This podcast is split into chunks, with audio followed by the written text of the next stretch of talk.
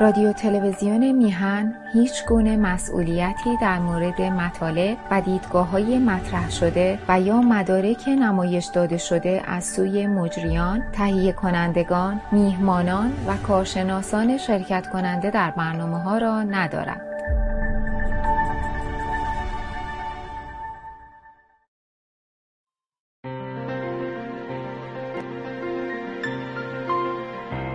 برنامه های ما را در شبکه های اجتماعی به نشانی میهن تیوی وان دنبال کنید. همچنین پخش زنده رادیو و تلویزیون میهن همراه با مقالات تحلیلی و تازه ترین اخبار جهان به زبان انگلیسی در وبسایت ما به نشانی میهن تیوی دات کام در دسترس شماست.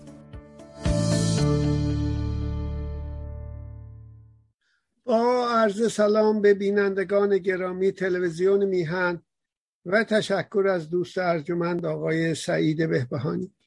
یک خطای کوچک و نه خطای معرفت شناسی در سخنرانی هفته قبل وجود داشت. من خطاها رو قبل از تبریک به پیشواز عید رفتن یا روز زن و غیره میگم چون تصحیح بشه. که در نقل از کتاب قوانین افلاتون افلاتون متولد 426 قبل از میلاد و مرده در 347 قبل از میلاد. یعنی دوره هخامنشی رو از اردشیر دراز دست این در بر می‌گیره. در مورد سیستم ایران معاصر خودش یعنی سیستم هخامنشی که از 550 تا 330 قبل از میلاد 220 سال حکومت کرده در توصیفش میگه که متاسفانه تا به امروز هم از این تعریف افلاتون خارج نشدیم و این کهنه نشده استبداد خشن و کور در بالا و هرج و مرج خفته و پنهان در پایین. شاه فکر می‌کنن امنیت برقرار کردن به محض اینکه به هر دلیلی یا حمله خارجی اون استبداد خشن به اصطلاح ضعیف میشه هرج و مرج از پایین میاد بالا دوباره این هرج و مرج یک استبداد دیگر رو طلب می‌کنه که رضا شاه دیگه ای لازم داری همین. یعنی از این چرخه خارج نمیشیم در ایران. خیلی وحشتناکه اینو در کتاب قوانین وقتی من خوندم اصلا واقعا پشتم لرزید که وحشتناک 2400 سال پیش گفته هنوز معتبره عوض نشد. و اینکه اهالی هر شهر از دختر و پسر با هم در مدارس بایستی هم خواندن و نوشتن و حرفه ها رو یاد بگیرن و هم فنون جنگ رو. و افلاتون اونجا میگه اگه فرقی هست که بین پسر و پسر و دختر و دختر است در عمل دیده میشه. ولی اونم میندازه اینم می‌تونه ماشین برونه اسب برونه غذا بیاره و بهتر از مردم غذا میپزه. الاخر من به خطا گفتم سه هزار و چهارصد سال پیش. درستش معلومه حدود 2400 سال پیش به اضافه کنم برای جلوگیری از ظهور و تسلط طبقات استثمارگر در جامعه افلاتون معتقد بود که نه تنها اهالی شهر نباید بیش از 5000 نفر باشه که هم دیگر رو نمی‌شناسن فساد بالا میره و کارهای به اصطلاح خلاف که مردم مطلع نمیشن حاکمان می‌تونن انجام بدن. در ضمن استثناء معتقد بود حاکمان حق ازدواج ندارند تا نتوانند و نخواهند از قدرت سیاسی سوء استفاده اقتصادی و اجتماعی بکنند. افلاتون در آرمان شهرش ابو نصر فارابی تنها فیلسوف سیاست اندیش جهان اسلام. آن را به درستی مدینه فاضله نامیده. در برابر مدینه جاهله و من اضافه می‌کنم مدینه فاسده. افلاتون معتقد بود که تا حاکمان عبارت خودشه تا حاکمان حکیم یعنی فیلسوف و حکیمان حاکم نگردند جامعه روی سعادت را نخواهد.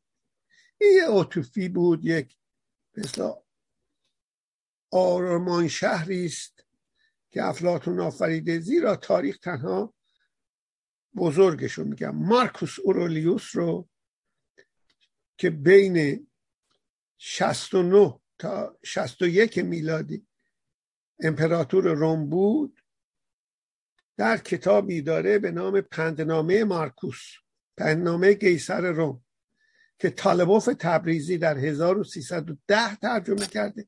من تصادفا در ایران پیدا کردم از یک دست شروع که در عثمانی چاپ شده بود در اون خریده. و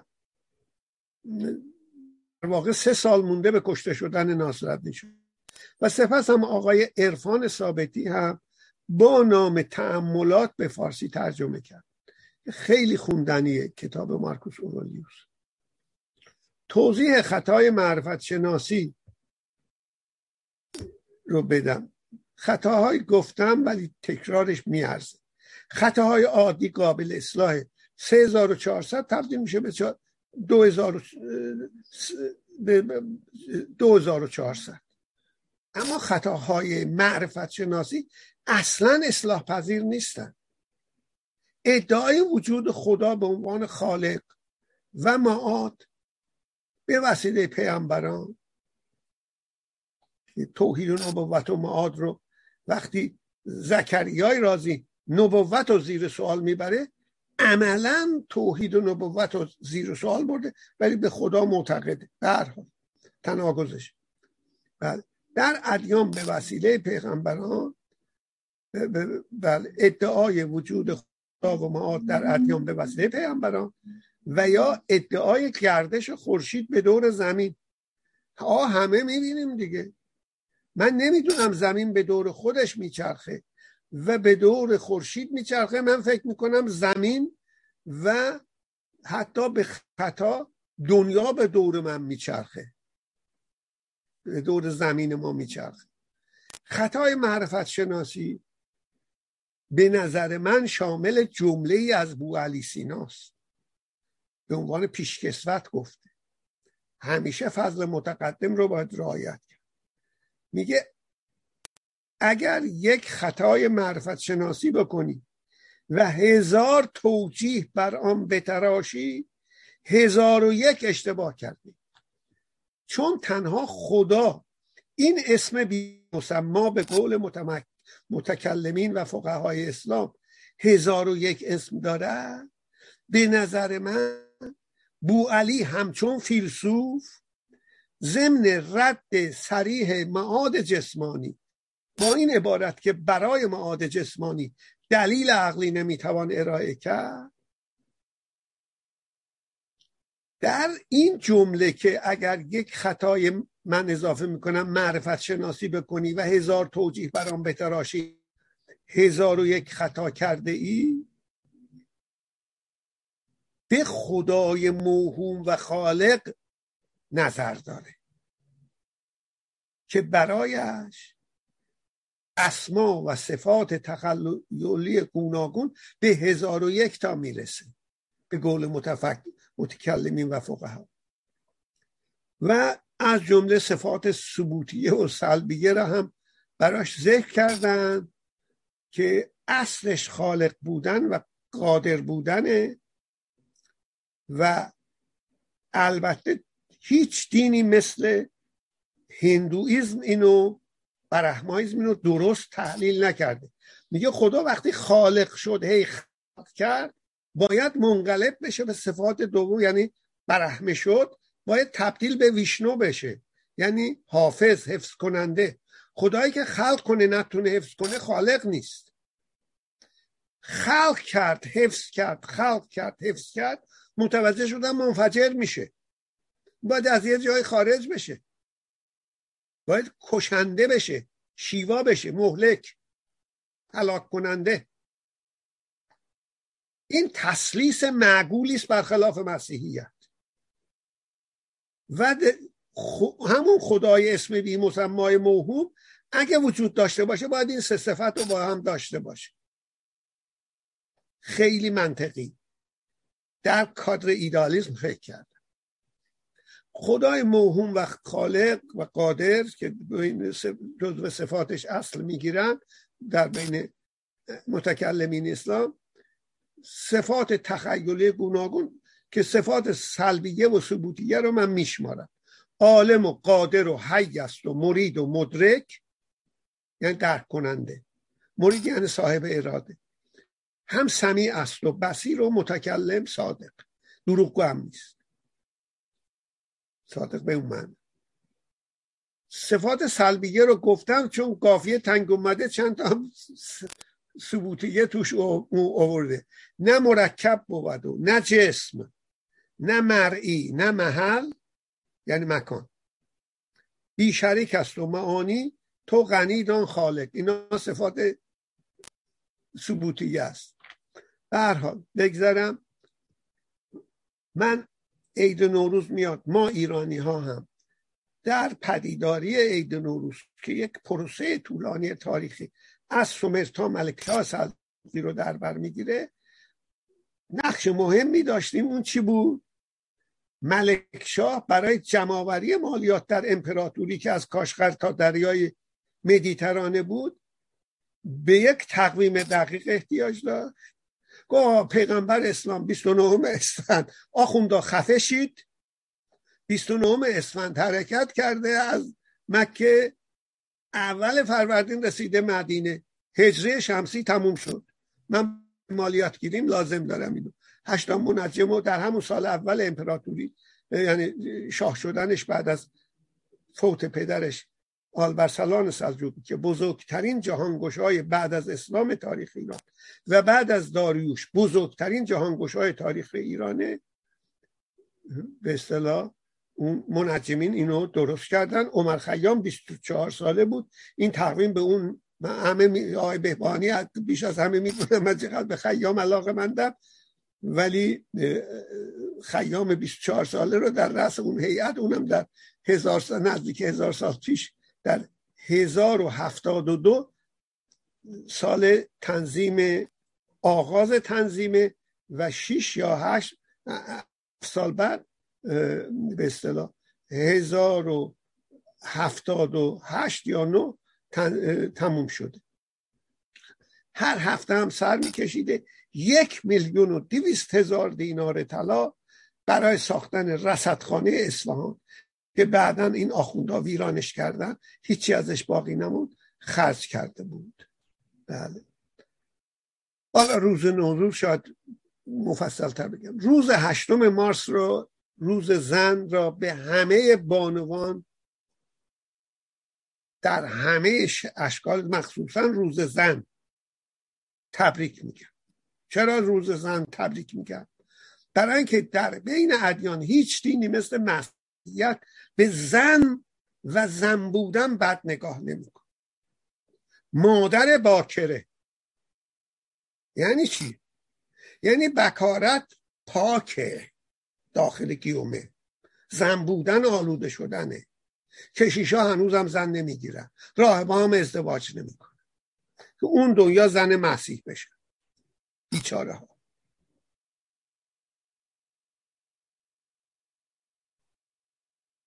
و مادر بودنم محترمه. وسط زن بودن باید مریم بجهه ازش. با روح القدس. به این خانمی گفتم در فرانسه خانم آخه اومده بود گل بخره از یکی از دوستان من که مغازه گل فروشی داشت منم اونجا بودم. گفتش که مریم گفتم خانم خانم حداقل موقعی که میزاد دیگه باکره نیست. گفت تا حال به این فکر نکرده بوده گفتم بس فکر کنید. در حال روز زن را به همه بانوان تبریک می‌گویم. به امید روزی که زن با مرد به برابری حقوقی و اجتماعی کامل در جهان و از جمله ایران آخوندزاده ما برسه. اشاره ای به تاریخ ایران در مورد حقوق زنان لازمه. تاریخ سرزمین ایران از تمدن درخشان تاکید می‌کنم خانم هم خوب بشنون. مادر تبار ایلامی در 3200 قبل از میلاد شروع میشه. یعنی 2700 سال پیش از کروش و کبیر. در 550 قبل از تمدن ایلام در 640 قبل از میلاد منقرض میشه. یعنی 2565 سال تداوم داشت. هخامنشی چقدر 220 سال. 550 330 اسم یک شاهش رو اغلب نذاشتم بلد باشید. با اون هیستری که خانواده ترک تبار پهلوی از ایل آیروملو گرفته بودن. رضا مادرش از ایل آیروملو پدرش هم آباسل بگ دادش آباسل دادش مادر محمد رضا هم خانم مثل تاج الملوک از ایل آیروملو قفقاز ایشون هم در باکو متولد شده. خانم فرای پهلوی هم پند مادر آقای رضا پهلوی هم شاهزاده رضا پهلوی هم از ایل از خانواده هاش سید محققین دیبا یکی از رهبران مهم آذربایجان در دوره مشروطیت. و بسیار محترم. به هر حال. چنان که در بازخانی کتاب در تاریکی هزارها بیان شد تمدن ایلام مادر تباری بود و زن حقوقی برابر با مرد داشت. این نبوده که همیشه این مملکت. از موقع دوستان بعدشون بیاد خوششون بیاد واقعیت تا از اومدن هخامنشیان این زن به حرم سرا رفته. در دو هزار تصویر تخت جمشید یک تصویر زن وجود نداره. که ما ببینیم زن هخامنشی چجوریه. لباس های بدن نمای ایلامی.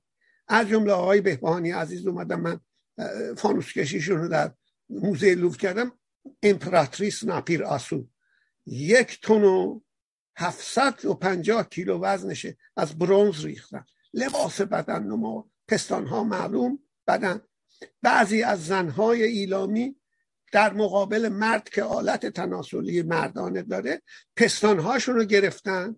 سمبولیک که هستی از اینجا میاد. شیر دادیم بهتون. و الا میمردید مردها. جمع بشید. برابری. چون که در بازخانی کتاب تاریکی هزار بیان شد تمدن ایلامی مادر تبار بود و زن حقوقی برابر با مرد داشت. شاهان به سبب نسب مادری شاه به شاهی از طرف مجلس ایلام انتخاب می شدن مجلس های ایلام.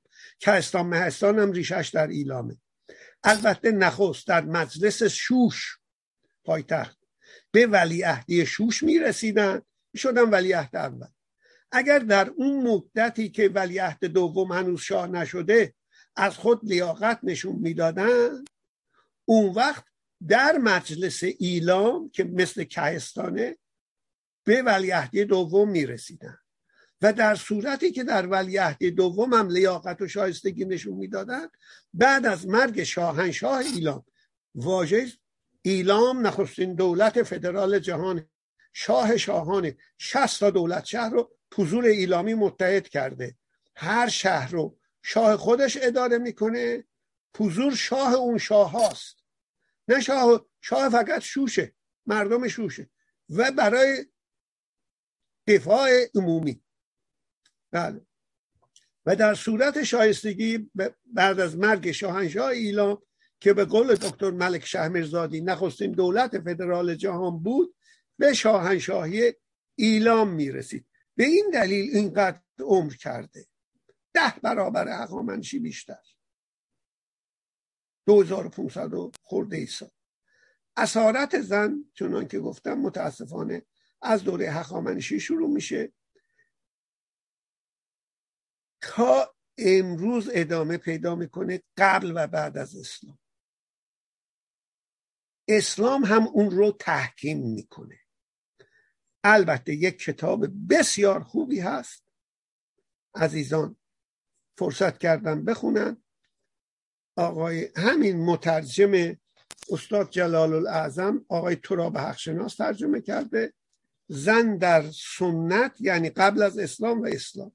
که و نشون میده که در قبل از اسلام آزادتر از اسلام بوده. محمد ابن عبدالله هم پیغمبر اسلام به دلیل اینکه نسل از پسر نموند به دختر حرمت به زن تاکید می‌کنه. از جمله در آخرین نطقش در مکه اما مسلمین به همون آیات شرماوری که در قرآن وجود داره عمل می‌کنن. اغلب. حالا می‌رسیم. به هر حال. تا کنون با فراز و نشیبه هایی این اسارت زن ادامه داره در دو هزار تصویر در تخت جمشید اشاره کردم.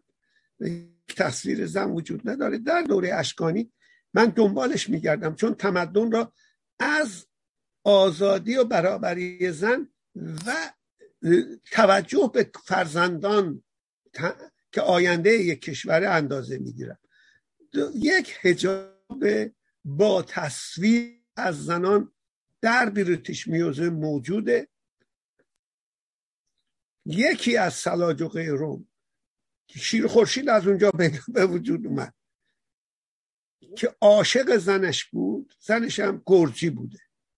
می‌خواست به زور عکس زنش را با خودش در سکه در بیاره. آخوندان میگن ای وای ببخشید این اصطلاح عمومی بیزه اسلام به خطر افتاد. و او را بالاخره قانع می‌کنن که او چون شاه نمود شیر رو داره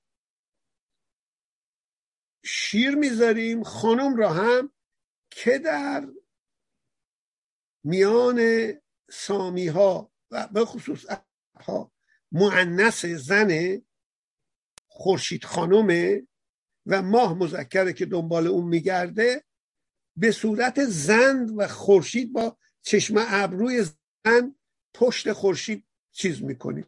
از اینجا کسروی هم اینو در آورده نوشته به عنوان پیش کسوت شیر خورشید اومد که در پرچم سابق ایران هم به تصویب مجلس رسید نه اینکه مالشا اون تاج پهلوی به اصطلاح اضافیه ولی چهار رنگ بود. شیر و خورشید رو زرد می‌گیرن.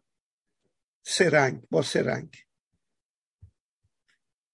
اینجا اضافه کنم که ابن رشد در برابر محمد غزالی سرآخوند کل و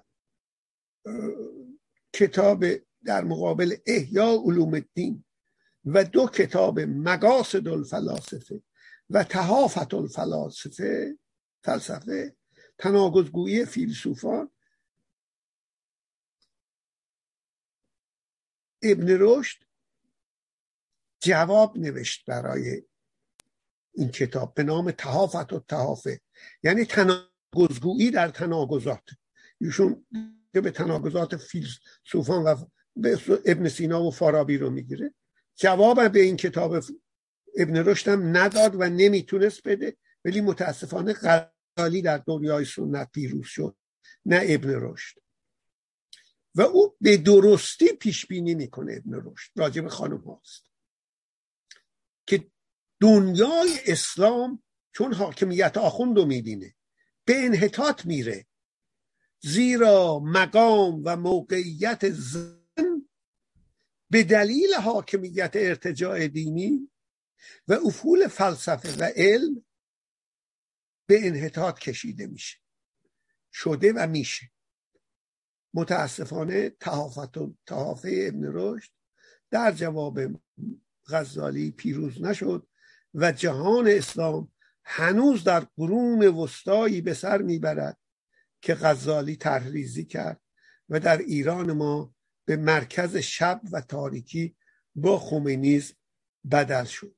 کلمه تحافه به معنای نقض استدلال و ارائه ناپیوستگی و تناقض در اعضاء یک دلیل است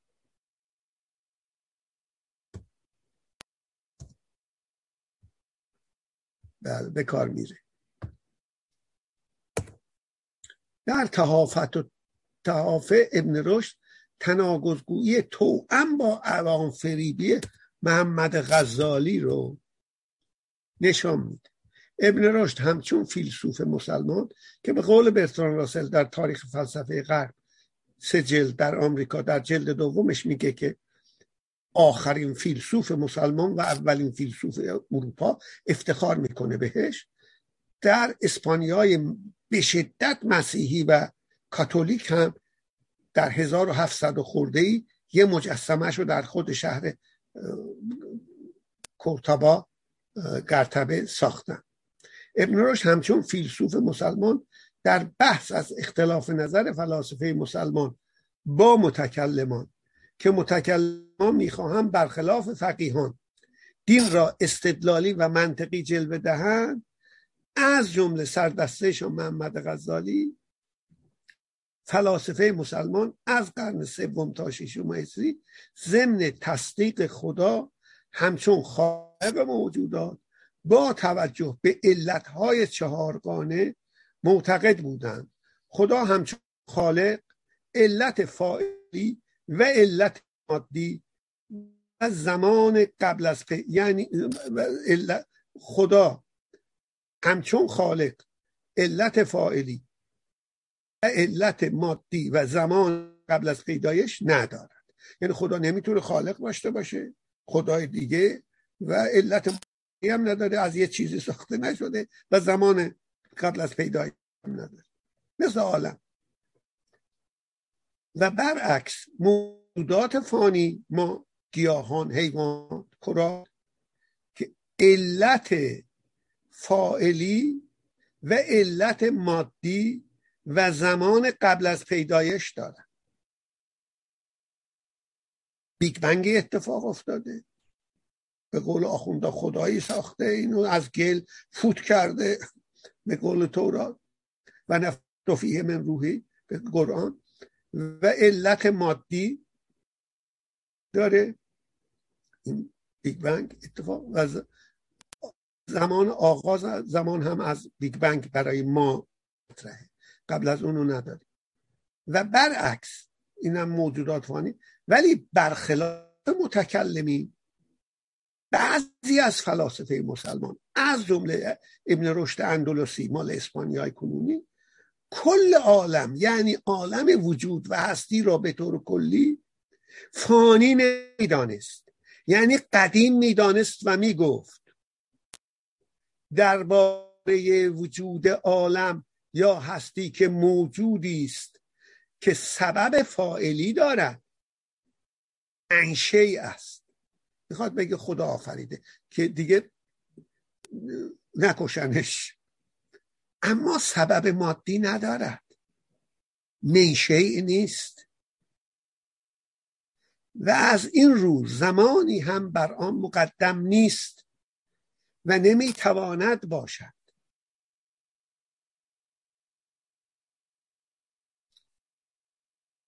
از نظر ابن رشد خدا رب یعنی تربیت کننده عالمی عالم است.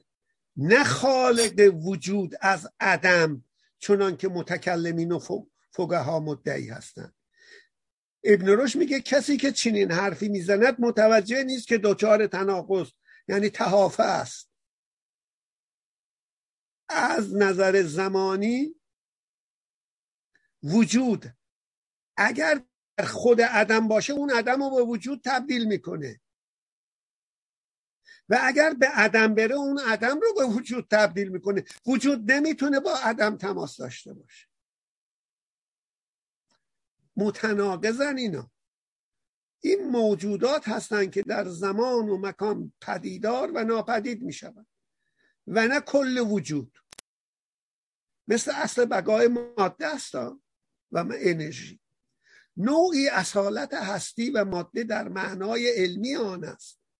در برابر دید نادرست دینی همه ادیان و متکلمین و فقهای اسلام.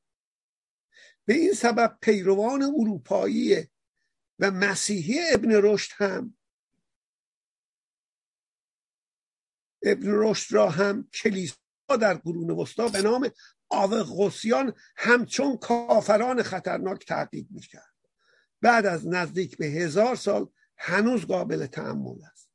از نظر زکریای رازی که به نظر من سر مکتب کندی رو که به پنج ماهیت یعنی ماده بالقوه حیولا ماده بالفعل صورت زمان مکان و حرکت معتقد بود. زکریای رازی به خدا و چون طبیب بود نفس یا روح زمان مکان و حیولا ماده اینا را ابدی و ازلی و ابدی می‌دانند. و خدا را نظیر نفس و مکان و زمان در مکان و زمان قرار می‌دهد. الکندی در مقوله ذات یا جوهر گفته بود دنیای اسلام نتونست حرکت رو در جوهر یا ذات جسم مطرح کنه چون نیازی به محرک یعنی خدا وجود نداره. من می‌خواستم بعد از این یک دو خاطره دیگه یکی رو از زندیات علامه تباتبایی بگم که دیگه چون چیز می‌خوام که بخونم و در یک مطلبی هم در رادیو فردا هست از جناب مهدی محمد مهدی اسماعیلی وزیر ارشادش. که اون هم خیلی خواندنیه. بله. فقط اینو بگم که نیروهای امنیتی مانع شدند که روز چهاردهم اسفند عده ای از دوستداران زندیات محمد مصدق به سر قبرش بروند. از مردش هم علی خامنه ای و نظیر خمینی میترسید. خمینی هم گفت مصدق به اسلام منظورش آخد و خودشه. سیلی زد. یعنی مثل بعضی از مدعیان پیرویش در تظاهر به مذهب کارش به خوشرخصی نکشید. بله. بقیه رو حالا هفته دیگه می‌ذارم و شعری از آقای هادی خورسندی. کردم به کتاب سلمان رشدی و حقیقت در ادبیات. بخش رسیدم به بخش آخرش که در این بخش آخر او رمان رشدی را با نمایشنامه برتولفرش به عنوان بعد یعنی آیات شیطانی رو ماجرای استفان دید اولوس و لوپولد بلوم در اشرت کرده بلا کوهن و الان رسیدم به اینجا. اینا رو خوندم. آرام صحنه حرمسرا در فیلم کارگردان بزرگ ایتالیایی فلینی به نام هشت و نیم که در 1962 به اصطلاح دیده شد به اکران اومد و نوعی اتوبیوگرافی فلینی است همراه با تعمل صمیمانه و نیز انتقاد از او و آخرین بخش رو در این کتاب در این نقد تخصیص داده به نمایشنامه بالکن اثر ژان ژنه که حوادث سیاسی و اجتماعی آن در یک فاحش خانه مشهور به نام بالکن بزرگ که همه می‌بینند میگذرد و مادام ایرما صاحب آن است. من رسیدم الان به صحنه حرمسرا در فیلم کارگردان بزرگ ایتالیایی فلینی و مقایسه آن با رمان سلمان رشدی تماشای دقیق فیلم هشت و نیم فلینی یعنی فیلم حرمسرا من اضافه می‌کنم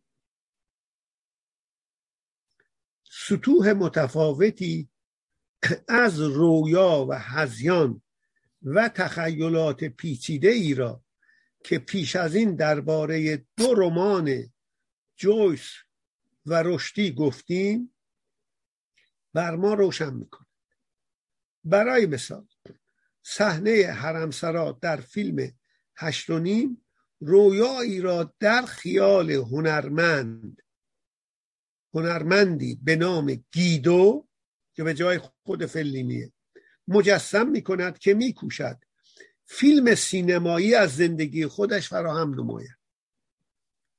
با اینکه می‌دانیم که گیدو و فیلمش چیزی نیست جز طرحی سینمایی که آن را قدرت تخیل فلینی کارگردان ایتالیایی و مهارت و دلمشغولی های او آفریده و نیز از برخورد وی به خود, زن... به خود و زندگیش فراهم آمده است. فانتزی به تنز می‌کشه دیگه. برای اینکه تقدس رو بگیریم باید به تنز بکشیم. این اشارتی است از نیچه. تمام مقدسات مسمومند. جمله طلایی فریدریش نیچه است. فانتزی حرمسرا هنگامی به ذهن گیدو کارگردان گیدو کارگردان. یعنی خود فلینی می‌رسد که وی مشغول فیلم برداری است. و همسر نقنگوش یعنی نقنق زنش کارلا و معشوقه لجبازش لویزا بیخبر وارد می شود وقتی فیلم برداری می کرد یعنی کارگردان به حرمسرای نمادینش پناه می‌برد. تا از خطری که او را تهدید می کند نجات یابد. درست همان کاری که بعل رشدی یعنی در واقع خود سلمان رشدی بعد از وقوع خطر انجام می‌دهد. یعنی در برابر مشکلی که گردن او را می‌تواند خم کند یعنی گردن بل را در مقابل پیغمبر اسلام تسلیم بشه یعنی مسلمان بشه. دوباره می‌خونم. یعنی کارگردان به حرمسرای نمادینش پناه می‌برد. تا از خطری که او را تهدید می‌کند نجات یابد. درست همان کاری که بعل رشدی بعد از وقوع خطر انجام می‌دهد. پیغمبر میاد مکه رو می‌گیره. یعنی در برابر مشکلی که گردن او را می‌تواند خم کند از خود واکنش دفاعی نشان می‌دهد. به اشرتگده حجاب پناه می‌بره. اضافه می‌کنه گیدو گیدو فیلم هشت و نیم فلینی گیدو خود را ساکن خانه ییلاقی بزرگی تصور می‌کند. در کنار همه زنانی که روزی و روزگاری دوستشان داشته یا دلش هوایشان را کرده یا از آنها خوشش آمده است. اصلا اونا خبر ندارن. و با آنها زندگی خوش و آرامی رو در عالم خیال در آن خانه ییلاقی میگذراند. خیال گیدو چهره سنتی زن و رفتار او را که پیش از این در بعل رشدی و در قهرمانان جیمز جوش دیده ایم به این حرمسرا باز میگردند یعنی زن به صورت چهار تا چهره داره. باکره همسر مادر و فاحشه.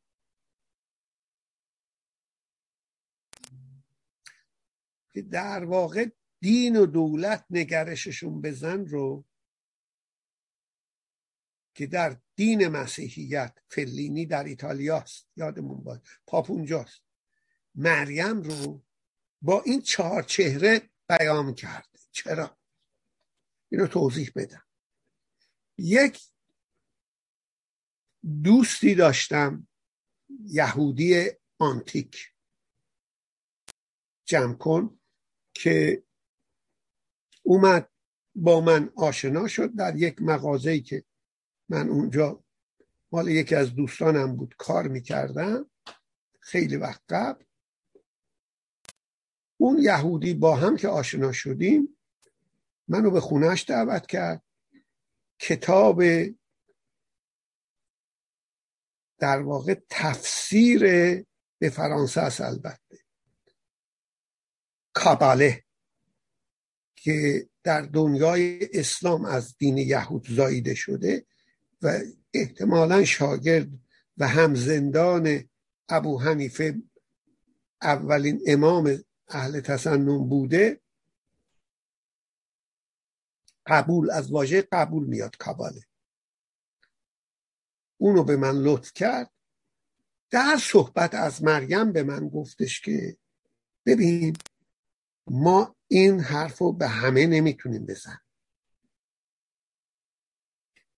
در معبد اورشلیم ما یک عده زن داشتیم که اینها لباسان مسافرانی را که یعنی اونجا یه سری موتل ها وجود داشت به قول معروف هتل های تک اتاقی.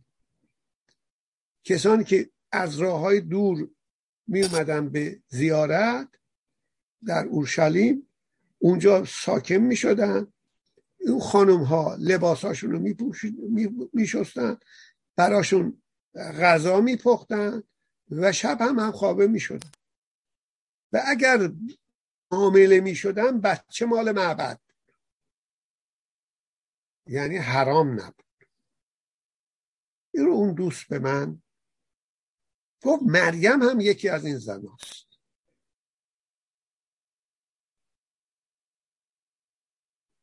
این توضیحی بود که لازم دونستم اینجا بدم دوباره عبارت رو برای قطع نشدنش می‌خونم.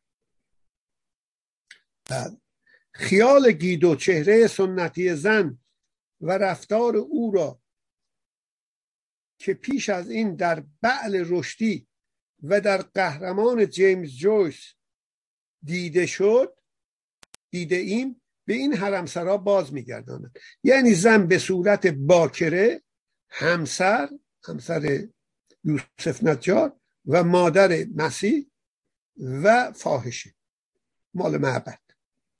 چون خود را در احوال و رفتار خیالی و ریشخندآمیز که یادآور رفتاری است که نزد بلا کوهن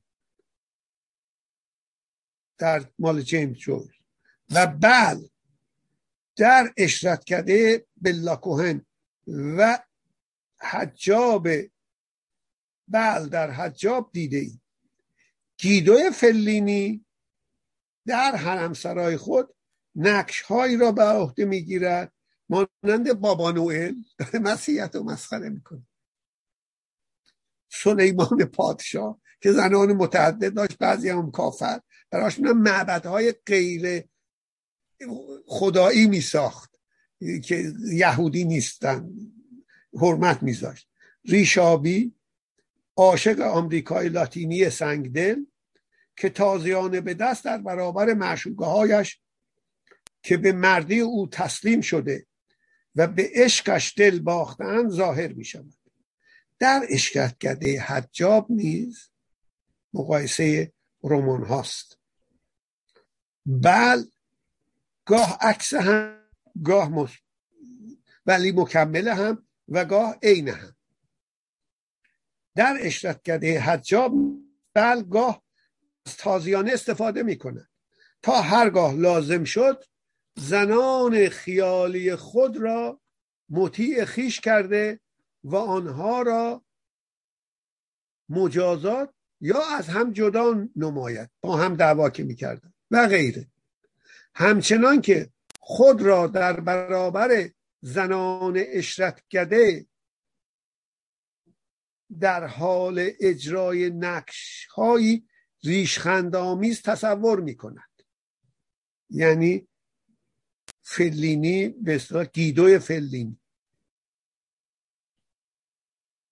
به نوشته رمان آیات شیطانی بل متوجه شد که داشتن دوازده زن که هم برای جلب محبت و بخشش و لبخند او با یکدیگر مسابقه می‌دهند پایش را میشویند و با گیسوان خود خشکش می‌کنند سپس تمام تنش را روغن مالی کرده و ماساژ می‌دهند و برایش میرقصند عمدن هم روغن مالی کرده. گذاشته. چون در انگلیسی در انگلستان چاپ میشه مسیح یعنی روغن مالیده. اینو استاد جلال العظم چیز اشاره نکردن. بله. برایش میرقصن و هزار با هزار شیوه رویاهای شوهر شو خوشبخت را در او به وجود می آورند 384 سلمان رشدی. اینجا یه توضیح بدم.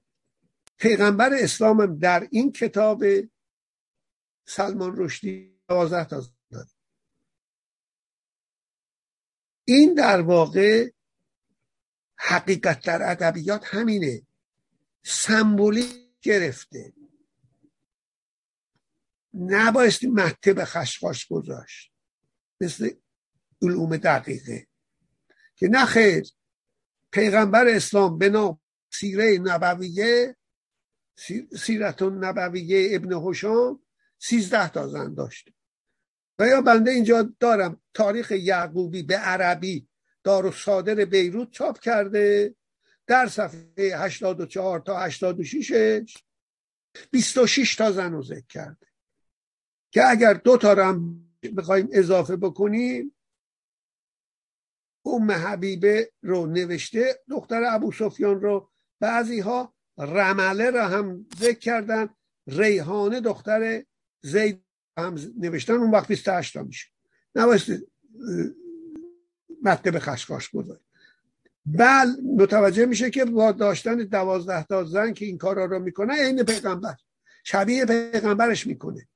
سلمان رشدی در کتاب آیات شیطانی. که پیغمبرم دوازده داره.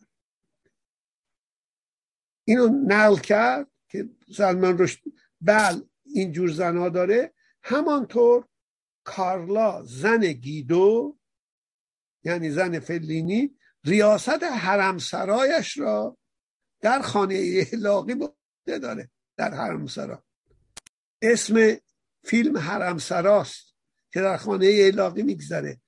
فیلم هشت و نیمه ولی حرم سراست. اسمش هشت و نیمه. همانطور کارلا زن گیدو یعنی زن فلینی ریاست حرم سرا را به عهده داشت و آن را اداره و بر امورات آن نظارت می‌کرد. عین خانم کارلا زن گیدو عینا خدیجه مادام حجاب بانوی بل یعنی ماهوند یعنی محمد نیز رئیس حرمسرای بله در کتاب آیات شیطان. و مسئولیت اداره آن را بر عهده دارد. از بارزترین ویژگی های مشترک بین رویای بعد در حجا و رویای گیدو در حرم سرا یعنی فیلم هشت و نیم فلینی اوجگیری ریشخندامیزی است. نسبت به تمایل نهفته و سرکوب شده دونکی شدی دونکی شدی که هر یک از آنها می‌خواهد ریاست حرم سرایش بر عهده داشته باشد و به زنان زنانش را امر و نهی کند. و آنها را و آنها یعنی زنهای اشرت کرده به اصطلاح بل و فلینی و آنها یعنی زنها از او اطاعت کرده و فش را به جان خریدار باشند تا بتوانند از این طریق بردگی روزمره خود را در خارج از خانه و کرنش دائمیش در برابر اربابان واقعی زندگی و ناتوانی عملیش را از روبرو شدن با واقعیت جامعه و تغییر آن جبران کنند یعنی یه جور فرافکنی. اینجاست که گیدو میپندارد کنیزکانش با سنین متفاوت هیچ مشغولیتی ندارند مال فلینی. جز آنکه برای لذت بردن او برخصند. او را بخندانند و خوشوقت و شاد کنند. در اشرت کرده حجاب هم بل میپندارد. کنیزکان او هیچ مشغولیتی جز ابراز پیوند و اطاعت در برابر او ندارند و آنان را هیچ آرزویی جز این نیست که همسرانی باشند. به گفته رشدی یعنی سلمان رشدی سربراه و مطیع در برابر مردی دانا نیرومند و مهربان.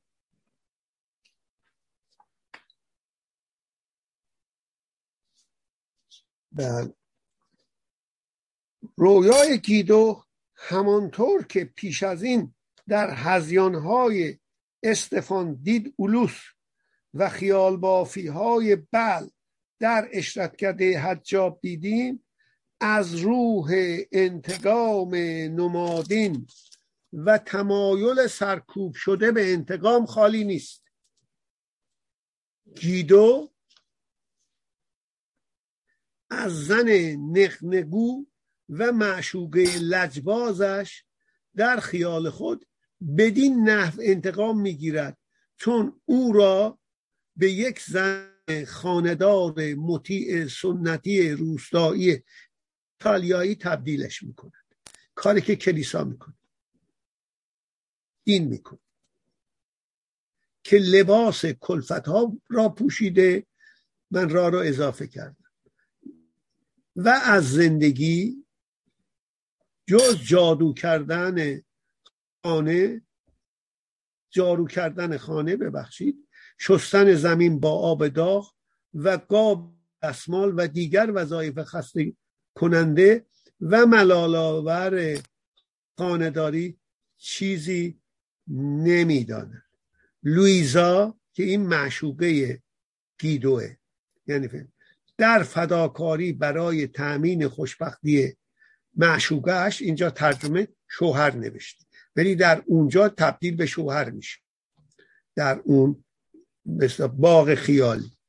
تا آنجا پیش می رود که یک رقاصه سیاه پوست بسیار زیبای آمریکایی را به او هدیه می‌کنه.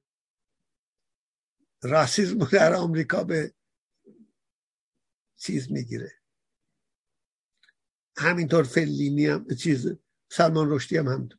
در اشرت کرده حجاب نیز در بین زنان خیالی بل یعنی محمد یعنی محمد دختر سیاه پوست و زیبارویی دیده می شود چنان که لوپولد بلوم هم نزد بلا چنین میپندارد که به کنیزی سیاه پوست تبدیل شده به کنیزی سیاه پوست تبدیل شده و در چنگال یک برد فروش سیبیل کلوفت به نام بلو گرفتار شده است. بله. اینجا البته پیغمبر یک زن سیاه هم داشت که کنیز زنش بود و گویا پسرش ابراهیم هم از اون متولد شده. حفصه دختر عمر که میره پدرش رو ببینه میاد می‌بینه پیغمبر هم بستر شده. می‌خواد جدا بشه و پیغمبر می‌خواد جداش بکنه. آیه نازل میشه که یعنی ناخداگاه پیغمبر نمی‌زده که از عمر جدا بشی اسلامت به فلاکت میفته بله. من در همین جا متوقف می‌کنم و این بخش آخر در مقایسه آیات شیطانی چیز سلمان رشدی با نمایشنامه بالکن ژانژنه خواهد پرداخت. شب و روز عزیزان به خیر باد. ممنون همه عزیزان و آقای بهبهانی گرام